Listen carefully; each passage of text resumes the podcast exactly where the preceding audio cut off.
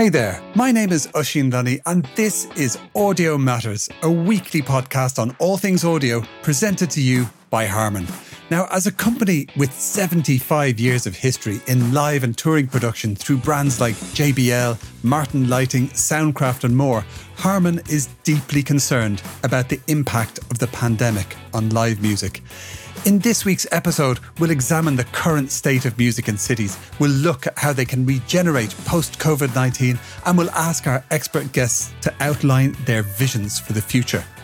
This episode will explore exactly what keeps the cultural heartbeat of a city alive and discuss the importance of independent music venues and how a vibrant local creative scene is a strategic factor to deliver economic, social, and cultural growth in cities. I am thrilled to be joined by two of the world leading advocates for independent venues and music as a cornerstone of our cities. These gentlemen have been campaigning to save the musical heart of cities for many years before the current pandemic. So I'm delighted that they can join us to discuss the current crisis, planning beyond the pandemic, and building a better future for the performing arts. Welcome to the podcast, Shain Shapiro, founder and group CEO at Sound Diplomacy, and Reverend Moose, managing partner, co founder at Marauder, and the executive director and co founder at NIVA, the National Independent Venue Association, and an actual Reverend. Welcome to the podcast, guys. Thank you for having us. Yeah, thank you for having us. Shain, I'd like to start with yourself. Uh, let's start at the beginning. Why is music important to cities? Music is so important in cities because music is literally the soundtrack to all, to everything that we do, and music is our universal language. As I say, we all speak it. Um, but the problem is, is the way that our cities have been designed and the way that our cities are planned and governed and managed is not advantageous to really utilizing and taking advantage of the overall value that music in all its forms and functions can have in our cities. There's this cognitive dissonance that because music is ubiquitous, it's all around us all the time, that it's always going to be all around us all the time. And music is an ecosystem, music is a supply chain, and it relies on a number of different um, aspects of, of city life um, to function, be it where houses are built, how roads are built, um, the different laws and, and plans that govern, um, you know, when things can stay open and the taxes are laid to them and so on and so forth. And yet music doesn't have a say in, in the, the way that these rules and regulations are, are created. So I, I see this as an incredible opportunity now to reorder the, the value uh, of music in communities. Um, but we have a, a, huge task on our hands, as as I'm sure Moose will tell you. So, Moose, I'd like to start with you with a big question: Why are cities important to music? Well, like Shain said, I mean, two thirds of the world's population are in cities, or at least were before the pandemic started, living in cities, and um, you know you they're they're they're out there and they're doing stuff and they're creating art together and they're working together and they're starting businesses together. And the live sector the music business overall uh, you know is a kind of a group project in every possible way. So where you have artists you're going to have venues and where you have uh, you know, managers, you're going to have record labels, and everything kind of feeds on itself. Certainly, the bigger cities, the hubs, if you will, uh, the Berlins and Londons and Nashvilles and New York, etc. Those are going to be places where you see uh, true scale of what is possible and all the different facets and some of the elements that we wouldn't necessarily think about on a daily basis, like um, you know licensing or publishing or um, you know elements that uh, are are are more involved past the um, the perceived just on the art level.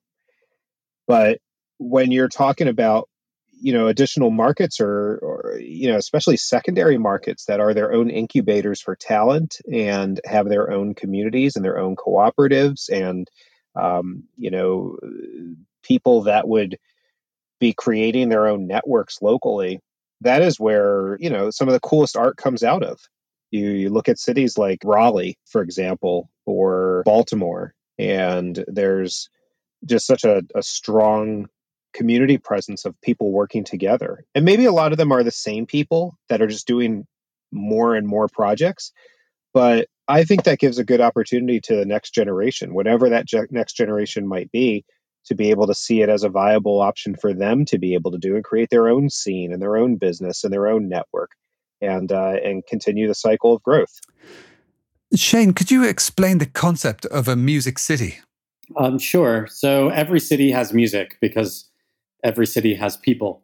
If you've got people, you got music. And also, the word city is misleading. Um, the word city is is is a definable term, um, and it's based on uh, on a set of regulations uh, and statutes that a city has to abide by.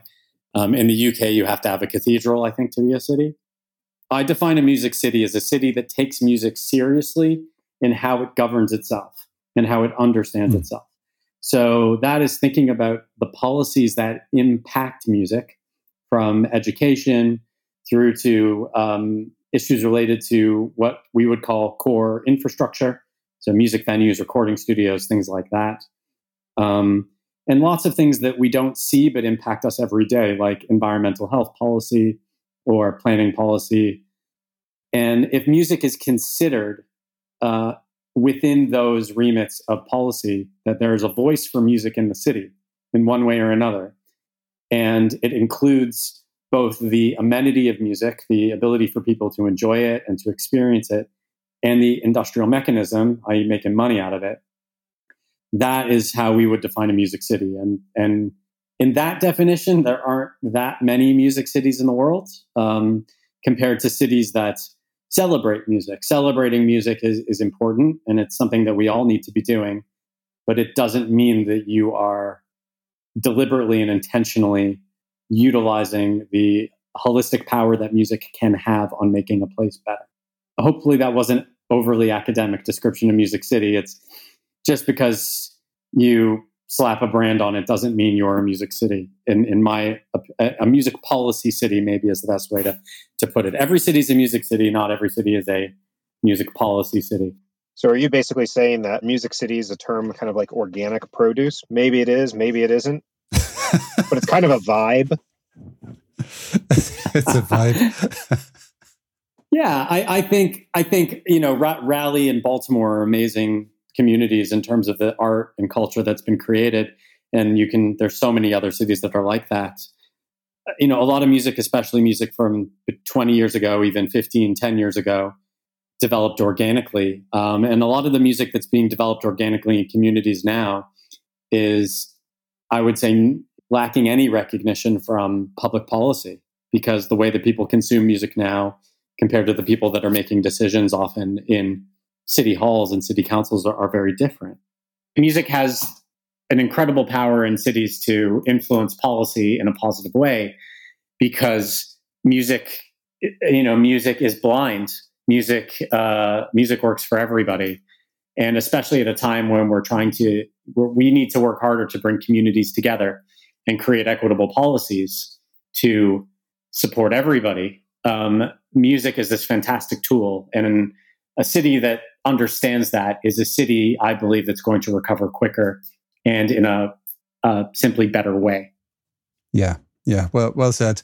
Uh, and Moose, from your perspective as a co-founder at NIVA, talk to us a bit about the role of independent grassroots venues in the Music City ecosystem.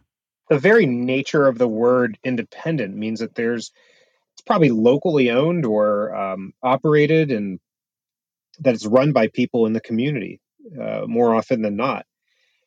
And these are going to be people that have a vested interest in what the community is doing and how to serve that community. So they're the ones that are going to open their doors for fundraisers. They're, they're going to be the ones that open their doors when um, there's uh, you know political uh, social justice movements uh, elements of that sort they're the ones that are going to take a chance on local talent and collaborate with local businesses and work together. And so when you talk about the the value of being independent, you're talking about the value of local commerce and you're talking about the value of community service and all of those elements that live in those those different worlds. It's not just about arts and entertainment. It's not just about taxes being paid. Uh, it's just it's not just about the um, economic impact that that venues uh, carry. And there was a study, by the way, shown that for every one dollar that is spent on a ticket, it generates twelve dollars in local economic activity. So that's you know hotels and that's restaurants and that's bars and parking decks and any other number of different ways that we all know when you go out for a night on the town, uh, you're going to spend more than whatever the cost of the ticket is, and that's just you know how how you plan your evenings. And you know the difference between I think the independent sector and those that are being operated from afar, uh, from spreadsheets, from um, you know stockholders, is that their responsibility is to the local communities. Uh, so the independence responsibilities are to the local communities. So, you know, it's not a matter of keeping an eye on uh, fluctuating stock prices or just trying to reconcile a spreadsheet. It's a matter of, um, you know, how do I make this work? How do I open up my doors? How do I keep the lights on? How do I how do I serve the people that have supported the business for so long? Yeah. My job every day, in some ways, is to try to explain what Moose just said in the language that the person I'm speaking to will understand it. And um, in many places, not just in America, but in many places, that simply comes down to money. And a lot of these businesses are, you know, I, a lot of these businesses, these businesses are viable businesses. Of course, they are. But um, if you if you judge the value of land based on the most valuable use that you can have on that land, then anything to do with culture is never going to win because the most valuable thing that you can do is build homes. And that's the economically valuable thing. Mm. I think that we don't just need places to live, we need places to live for.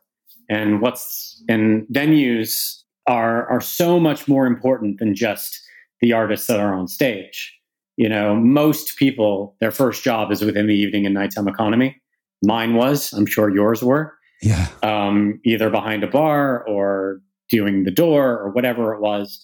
May not have been at a music venue, but it was at a at a at an evening or nighttime economy establishment yeah. Uh, also, businesses that are threatened, and the interpersonal skills, the the you know from basic maths and accounting to how to treat people to conflict resolution, all of these things are incubated in venues. And and we always say, what what what if we just called a venue an innovation hub, right, or a venue an incubator? Would we be fighting the same fight if we won the language argument in a different way? And and I always try to explain that the music is what opens the door. And it's obviously incredibly important, but there's so much more to why independent venues are important to communities than just the, the content on stage. But nothing would exist without the content on stage. I, th- I think that's why, you know, the idea that we could lose the majority of independent venues as a result of the pandemic is so devastating because you know the reality is is you're not going to lose live music. You're going to lose your options as to where you can uh, go to be part of live music. And uh, you know especially when you're talking about losing the independent sector um, those options ha- are are controlled by fewer and fewer people and fewer and fewer organizations. Yeah. Um, and we have you know as NIVA we have uh, you know a couple thousand members in the worst time in this business sector's history, all working together, uh, certainly to be able to preserve their own individual businesses. But in addition to that, they're preserving the options of choice and um, competitive pricing, fair ticketing practices, and all these other elements that are intertwined with it. Being a musician is a really tough job to get into. And nobody's going to sing any praises about how fair or equitable the music industry is in any manner. And touring is probably the hardest thing a musician can do. So if you lose those options of choice in the process of a pandemic that just has certainly from an American side just gone completely out of control, then the repercussions of that are going to be more devastating than just the closure of the venues. Yeah. We should think about independent venues as community centers because that's what they are. They're centers of their community. And where would we be if we didn't have a place to congregate? You know, as human, we're social species. And I think that we we have to recognize the yeah, as you say, the holistic social impact that these spaces have on our communities just by the you know the ability to to congregate and be surprised and be introduced to new things it's so intrinsically important to everything that that makes us who we are as um, kind compassionate people yeah for sure i mean I, I think it's a really interesting point that you make about the choice of language and I mean, Shain, particularly with your work at Sound Diplomacy, you're fighting a very unique battle. In the UK, for example, we're reading headlines recently about the Royal Albert Hall being put on a menu for property speculators because, as you say, it's a very valuable piece of real estate. How does Sound Diplomacy fight this battle to educate people about the holistic values of the music and the music city economy? So the first thing is the way that we think is not the way that everybody thinks, right? So I have recognized in my life that I, the way that I think politically, socially, economically is in the minority in most places in the world. And I've recognized that. And that we as a music business are wholly misunderstood. So the way that most people experience music as a transaction is immediate. It's live music or listening to it on Spotify the way that people make money out of music is is wholly misunderstood. So what we try to do is we work really really hard to understand the language in which we're speaking in and we try to tailor that language as best we possibly can to try to create the change that we want. So in sometimes it's focusing on the economy and sometimes it's focusing on health and well-being. Mm. And I've also kind of given up on immediate gratification. I'm in this for the process. I'm not in this for the reward because there is no reward. Even when we we had some great news in the UK of a of a relief package, which is incredibly welcome and appreciated. Yeah, but it's just the beginning, um, and it's going to disappoint a lot of people as well.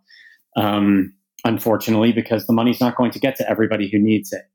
Yeah. It's all part of this whole process is that there's no end game in fighting for music. Once you choose to incorporate music in policy, you choose to incorporate music in policy.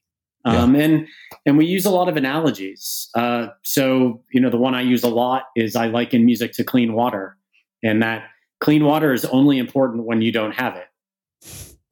Yeah. Right. So I believe that, and I really, God, I hope we don't get to this point in the U.S. But it's it's the Joni Mitchell song. It's true, and unfortunately, if we don't see music as a vital element of our infrastructure and ecosystem where we don't put two and two together to recognize that if you lose 90% of your independent venues, you lose a lot more than just the brick and mortar uh, of those spaces. It may take a couple newsworthy things to happen before people recognize that things need to change. So we try really hard to speak the language of the person that we're speaking to. Yeah. Brilliant, brilliant. Well, thanks to both of you for fighting the good fight.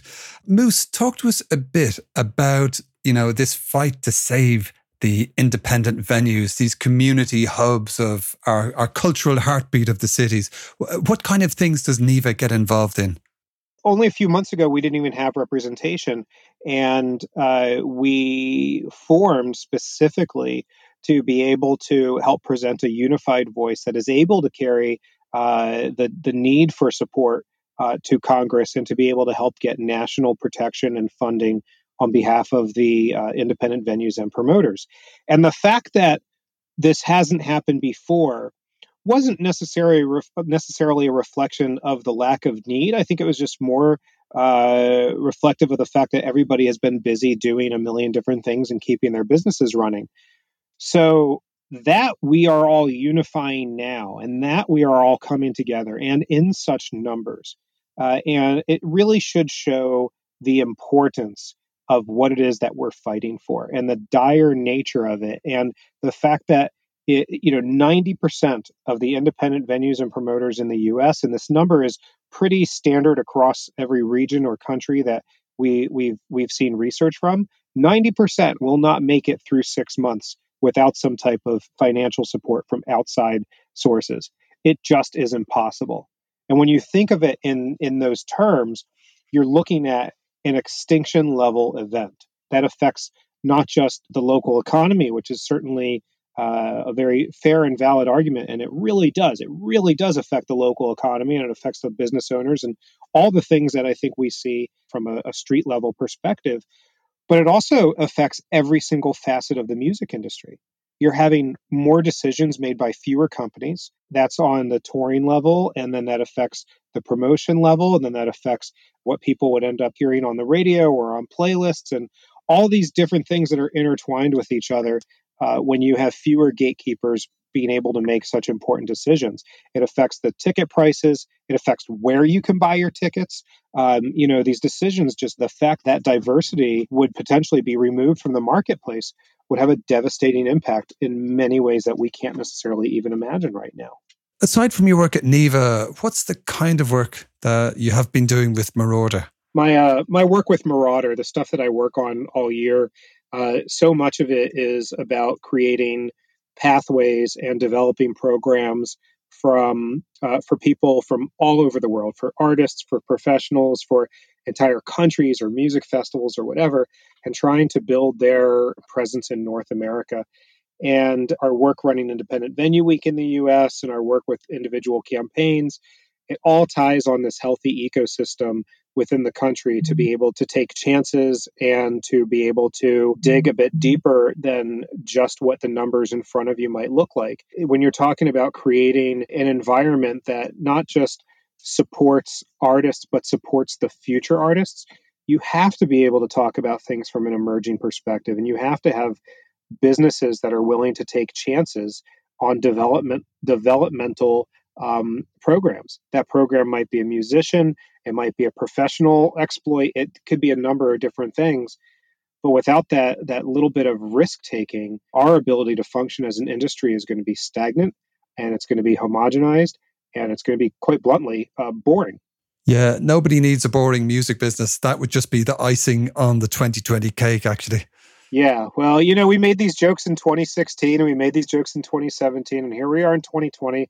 So let's just hope we live to see next year. I think that at a bare minimum would be uh, would be a nice goal to have.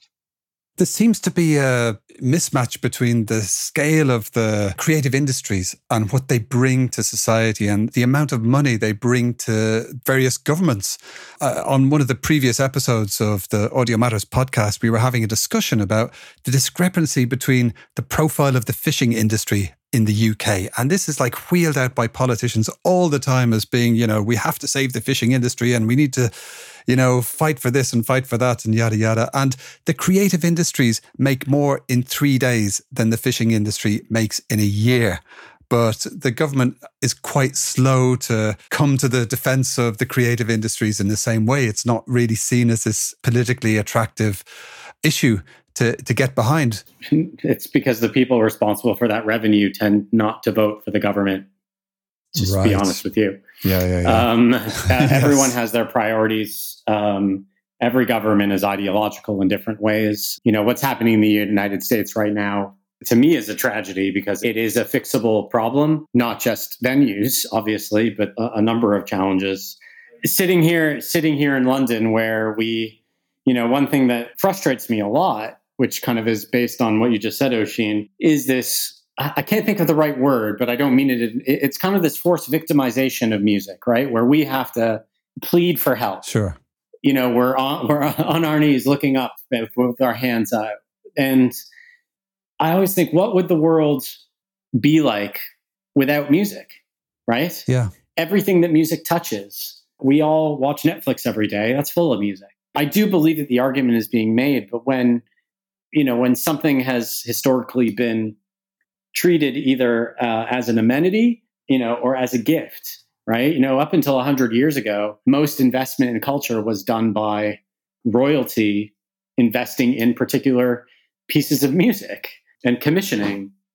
You know, we have a very young history Yeah.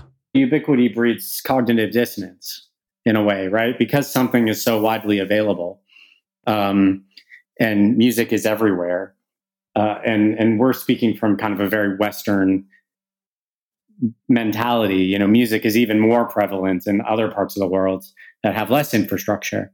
When you think something is always available, then you think it's always available. I believe that we have an ecosystem that disassociates the creator from the created. When we listen to a song, we're just immersed in that moment of loving the song. We don't think about everything that went into that song. Shain, talk to us a bit about what's been happening with the Let the Music Play campaign. That's been another very visible, impactful campaign to support venues.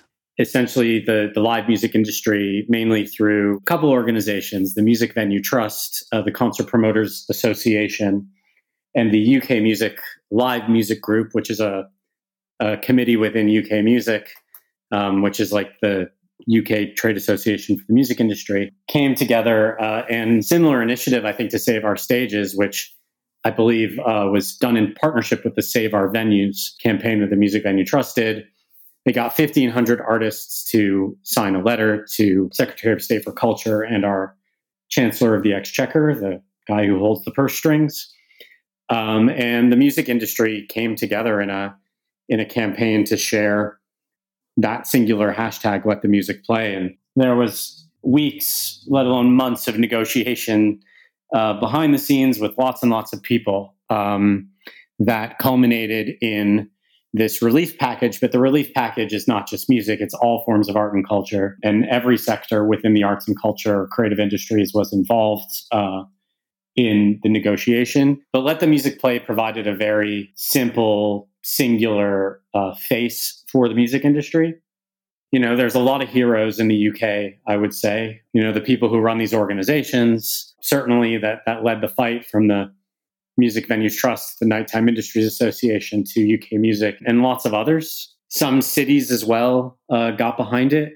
Manchester oh, yes. and London yeah. both were, were supportive of this, as well as parts of London boroughs, or you know, this the the towns and cities that make up London there, there was years of, of chipping away that led to this. The first proper music policy report around music venues that I was lucky enough to participate in was in 2015, 2015. So, and that was in London around small and medium sized music venues, which were termed grassroots music venues.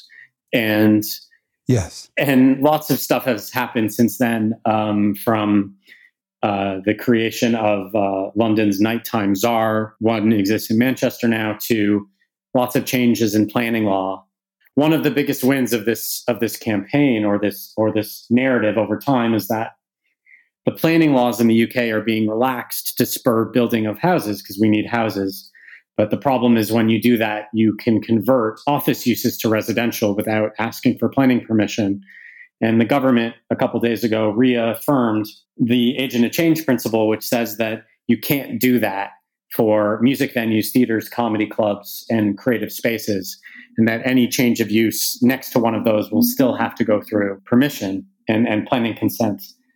That is um, an incredible win for us in the UK because we were worried that this need to build would unintentionally uh, mean that you know venues that weren't able to open could then be bought and converted to housing. Yeah. And then there's you know there's I could go on. There's heroes in a lot of countries that have worked really hard uh, for relief funding. Um, uh, you know, especially in, in New Zealand and, and Australia and France and Germany, across the Nordics and in Canada, um, in Colombia, there's been support for music. And I think we all have to I feel like we all have to now turn our eye to the US and do everything that we possibly can to support Moose and to support the other music lobbies in the US to ensure that the US government recognizes that supporting independent music venues and the music ecosystem as a whole is purely good investment. It's just good for business. Mm. It's like when you tell a company that diversifying is actually going to make you money because it's good for business. yes. It's not the right thing to do, it's yes. the profitable thing to do. and I believe that supporting the music ecosystem and I am going to do everything that I can to support Moose and everybody working to fight for music venues in the music ecosystem in the US because to be honest, that's that that's where the real issue is right now, as as well as in countries that have never had any um, music ecosystems or infrastructures. I would say 35 to 40 percent of all countries in the world do not have functioning collection societies. That is an issue. Yeah, um, they sometimes they're collection societies in name only, um, and I'm, I'm not going to name names in that one. Uh, and there are some parts of the world where um, where you're you know you're not even allowed to register your work uh, due to the political issues in in those countries. Palestine being one. It's very very difficult to register your work if you're a Palestinian artist. Damn. Let alone majority of countries in the develop developing kind of second and third tier economic countries have no cultural office, have no music office, have no recognition of music as an economy um, in and of itself. I spend a lot of time just convincing people that music is an economy. I promise. So I see it as a different way. I think that on one side, we need to be ensuring that the United States doesn't uh, self destruct.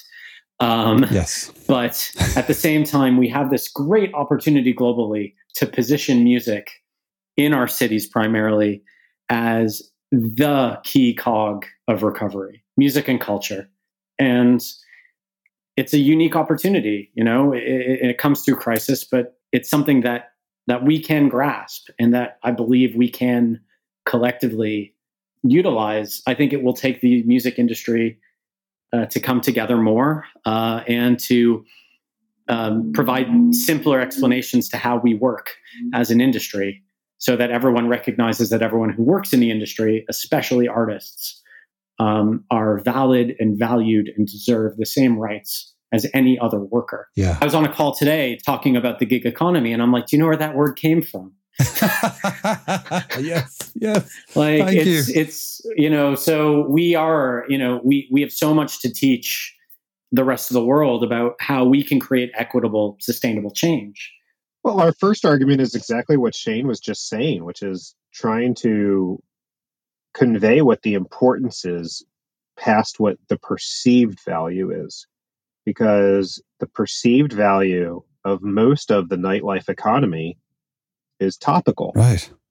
Uh, and the financial value is insane. You know, like I think it was Pollstar that said there's almost nine mil, nine billion dollars uh, of of a loss in ticket sales alone expected if uh, concerts don't return in, in 2020. Yeah, nine billion dollars. Uh, when you think about the um, the stimulus packages that are being sent out in different sectors, how do you make up for that? Where does that money go? Right, like it just it doesn't just go into a hole in the ground. It gets spent and paid out to other people and other businesses and staff and touring artists and security guards and taxes, et cetera, et cetera. So I think that the struggle that we've had from the very beginning, and this led into the creation of, of NIVA overall, was the business model doesn't necessarily make sense and the impact doesn't make sense to people that don't work within it. And so they don't see how related everything is, and they also don't see where the costs are coming from. So in the States, some of the early programs like the payroll protection plan or program, whatever it's called, PPP, that was catered towards being able to keep staff on hand.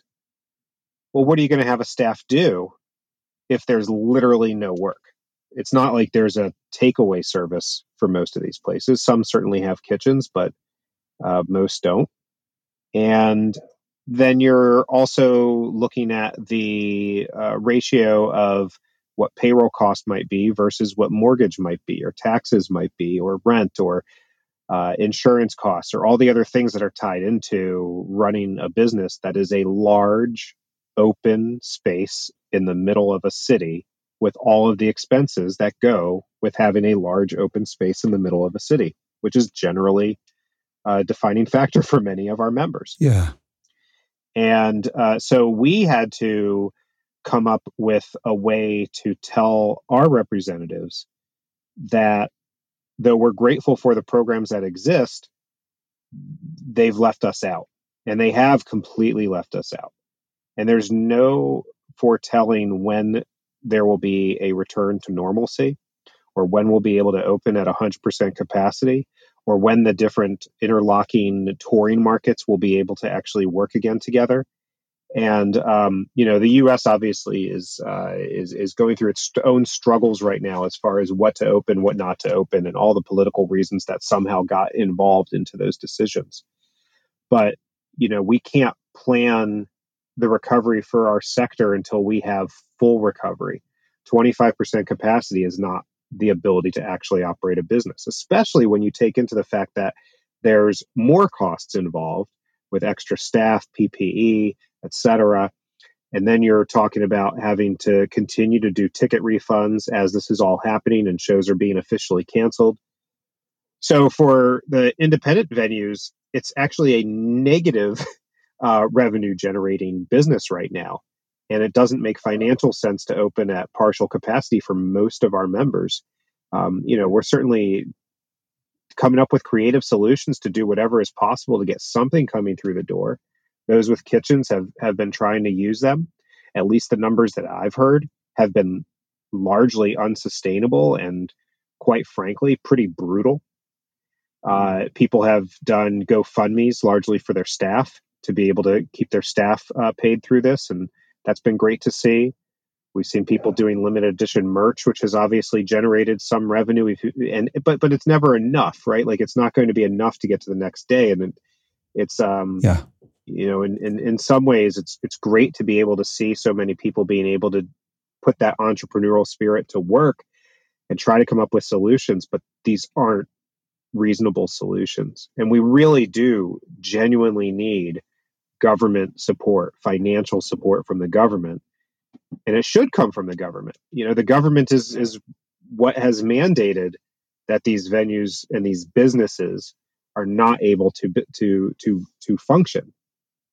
And yes. so it, it, that responsibility should be put onto the government to be able to make it so they can be whole at the end of this. Yes. Some of these some of these places, like you know, it's not just a matter of saying, okay, it didn't work out, close up shop people are losing their homes over this. People are, people are not able to support their families. We have health care that is intertwined with our with our employment here in the states.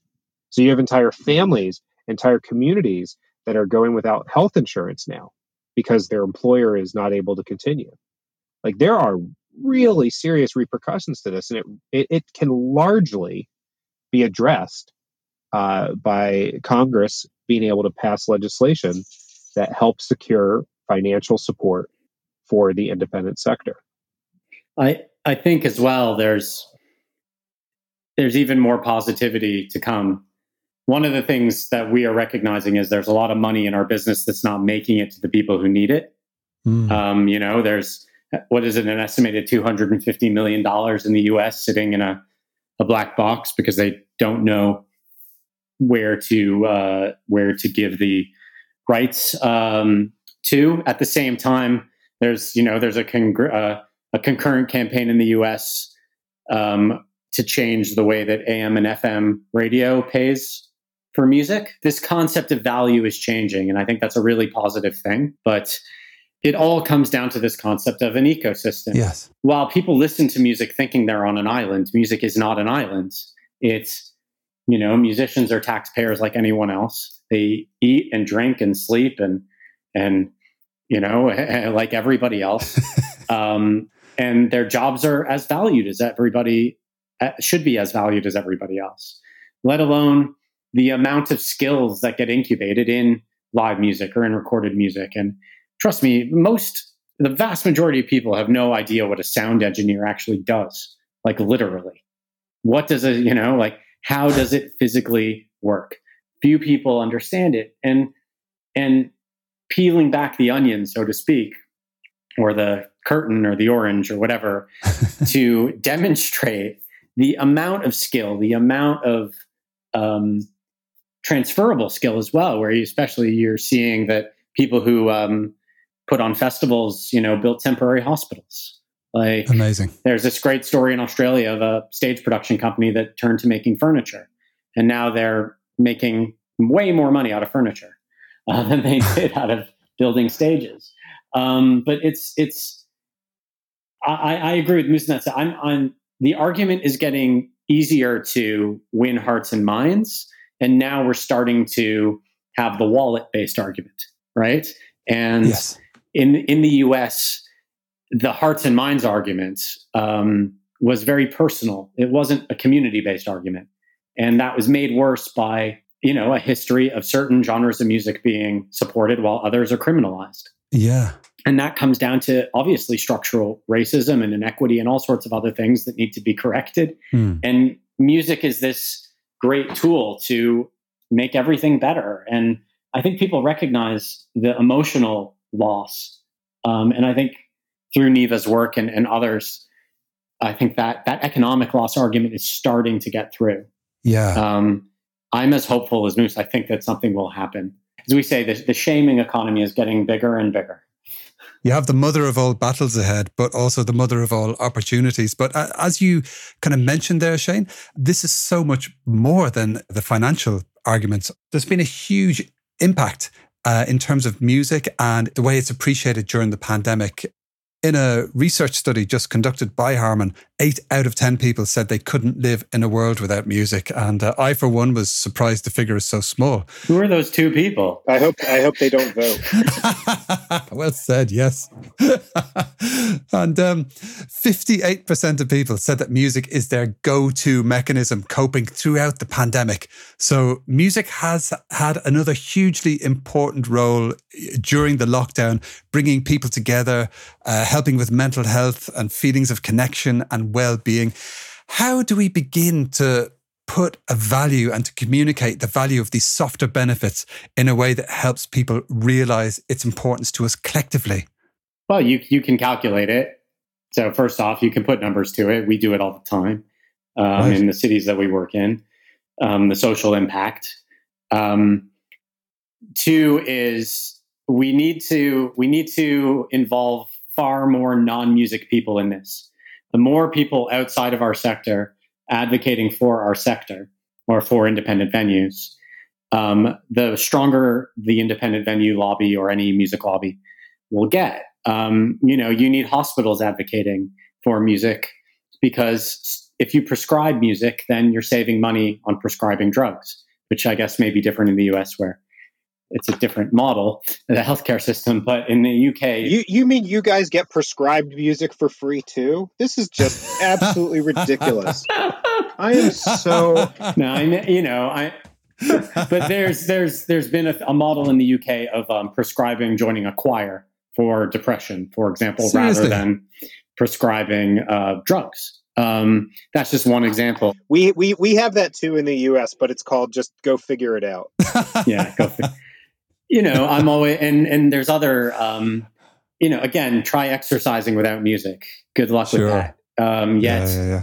Uh, a lot of you know the the license and you know the all of these types of things. Like if we had Soul Cycle, for example, advocating for independent venues because they should be.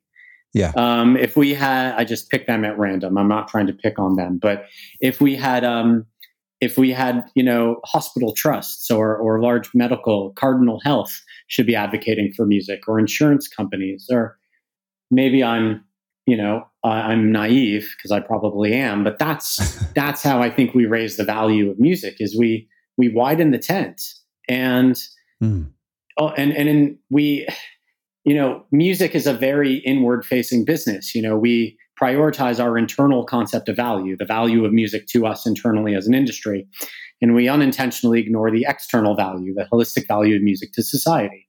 The fact that eight out of 10 of Harman's customers um, can't live without music, and the other two just you know I have no interest in them. um, but it's I don't I don't think they're Harman customers. I think they just filled out like the uh, they didn't complete the form, like they started it and got distracted or something. That's just how I'm going to have to believe this. It makes no sense. It's, it's difficult to process.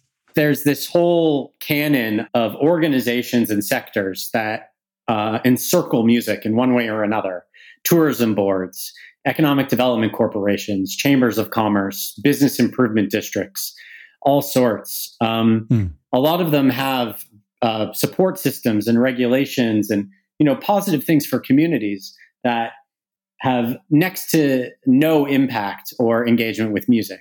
other than putting music on a promotional video or hiring a band to play a reception or asking a band to play a reception. It's it's these organizations, and I you know we work really hard to try to get them to understand the value. And if we have wider economic, tourism, social care, uh, industry lobbies um, stepping up and saying, "Listen, if independent music if independent music venues go away, our businesses are going to be affected." Because it's true. Yes. I'm going to put my hand up and say that us as a business, we need to do better at this. You know, Moose has heard me say this before. Well, I think that's something that we're really fighting hard to be able to help define over here. And, you know, the interconnected relationships of all the different uh, industries, not just in the music industry, but in the neighborhoods as well. I think that's where the, uh, the the independent and the locally owned businesses are very well aware of it, and we have members and venues that are being called now that some cities are able to reopen. They're being called by their neighbors and they're like, hey, when are you planning on reopening? We don't have any traffic. And they're being stunned that the answer is not until there's a vaccine or not in the foreseeable future, or probably not this year, because it is going to put out of business business their their neighbors. Yeah. And um, you know, it's un it's unfortunate, but uh, we do have a lot of joint support for uh, the the the bills that we're trying to get passed and the support that we're trying to secure from the government. Certainly, um, I, I, w- I would say the music industry as a whole has been supportive of the creation of NIVA and what we're trying to build out. There have been many already existing trade organizations that have really, really stepped up to help us and help us get connected and in DC uh, conversations and have supported us with by co-signing our asks to Congress as well. Yeah. And we're seeing that come through on a, on a national and, and an international level. And we're talking with Music Venue Trust and um, you know some uh, the Canadian Live Music Association and all these different organizations from around the globe that have either secured some type of funding or have already been in existence in the past. So there's look there's a lot of there's a lot that can be done from here. Um, you know we need to get through this. That's our, our our priority right now and that is the number one priority. Yeah.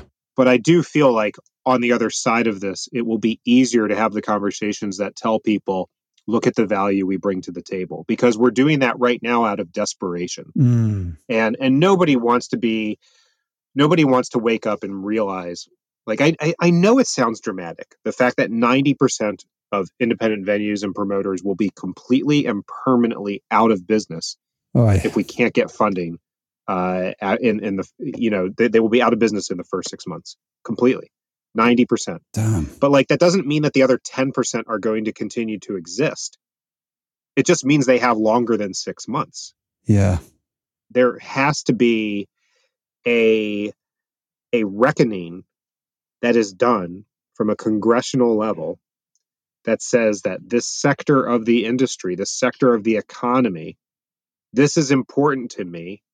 I grew up going to shows there. My children go to events there all the time. Yes. They did a fundraiser for my reelection.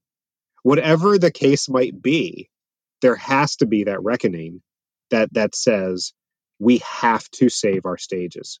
It has to happen. Yeah. Because the world on the other side of this is non-competitive and it's not local and it's not going to support emerging or new talent. It is going to have hiring practices that are decided by a FAR.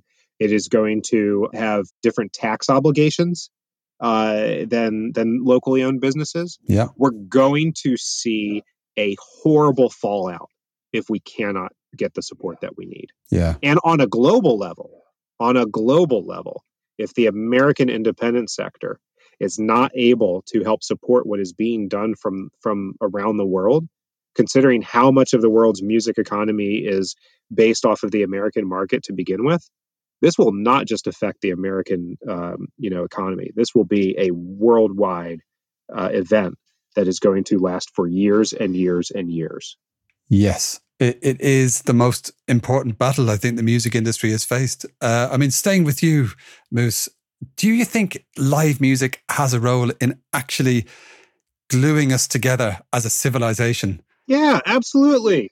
Oh, a hundred percent. You know, like, come on.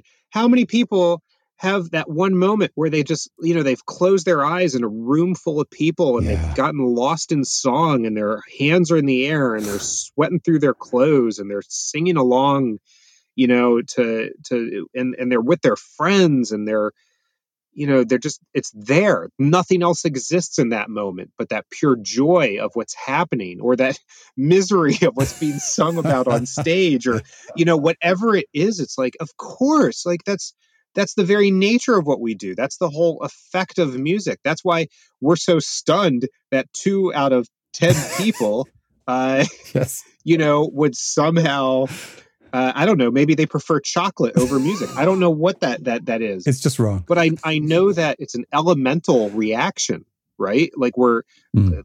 pets react to music. We as humans react to music. Prenatal children react to music. So so of course, like you know the live the live aspect of it. You know the only the only people that don't like live music are your downstairs neighbors. That's it. yeah, it's so true. As a Canadian, who lives in the UK, but whose business is primarily in the US. I'm speechless at the lack of understanding on behalf of some people of how important this issue is and how this issue is a domino.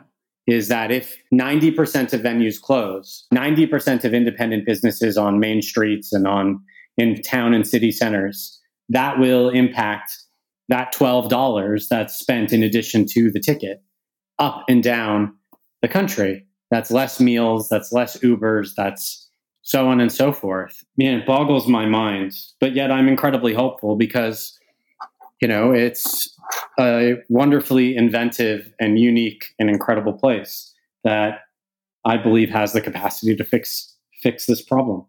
The fight of our lives is ahead for all of the music industry. A city without a musical heart is a cold, empty place, and it's poorer in every respect. Uh, thank you so much, Shain and Reverend Moose, for joining us on the Audio Matters podcast to discuss how to save the musical heart of cities. A hugely important mission, which I hope all of the listeners will take to heart and support however you can.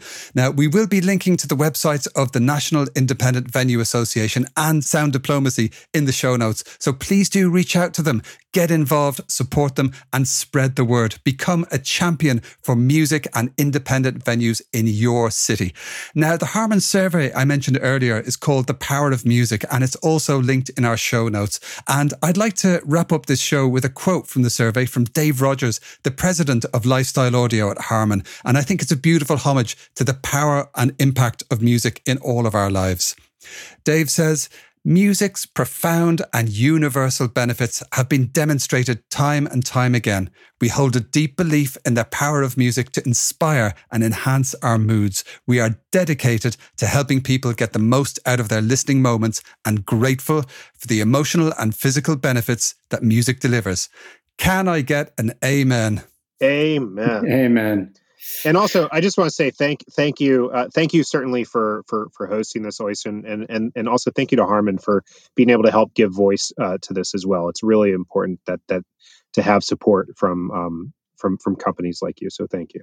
Yeah and, and to those listening please vote and please write to your elected representatives uh, to ensure that they're part of saving our stages. Yeah uh, my turn to give you both an amen there. Thank you so, listeners, if you enjoyed this discussion, don't forget to subscribe to the Audio Matters podcast using your favorite podcast app and do check out the brilliant title playlist put together by our guests every episode with a few selections from myself as well. And this is all linked in the show notes. So, the Audio Matters podcast team are embarking on our summer vacations and staycations, but we'll be back with another season of fascinating topics and legendary audio guests for season two, which drops in September. So, wherever you are listening, whatever you're doing, have a great summer. And thank you so much for joining us on the Audio Matters podcast, presented to you by Harman. See you again in September.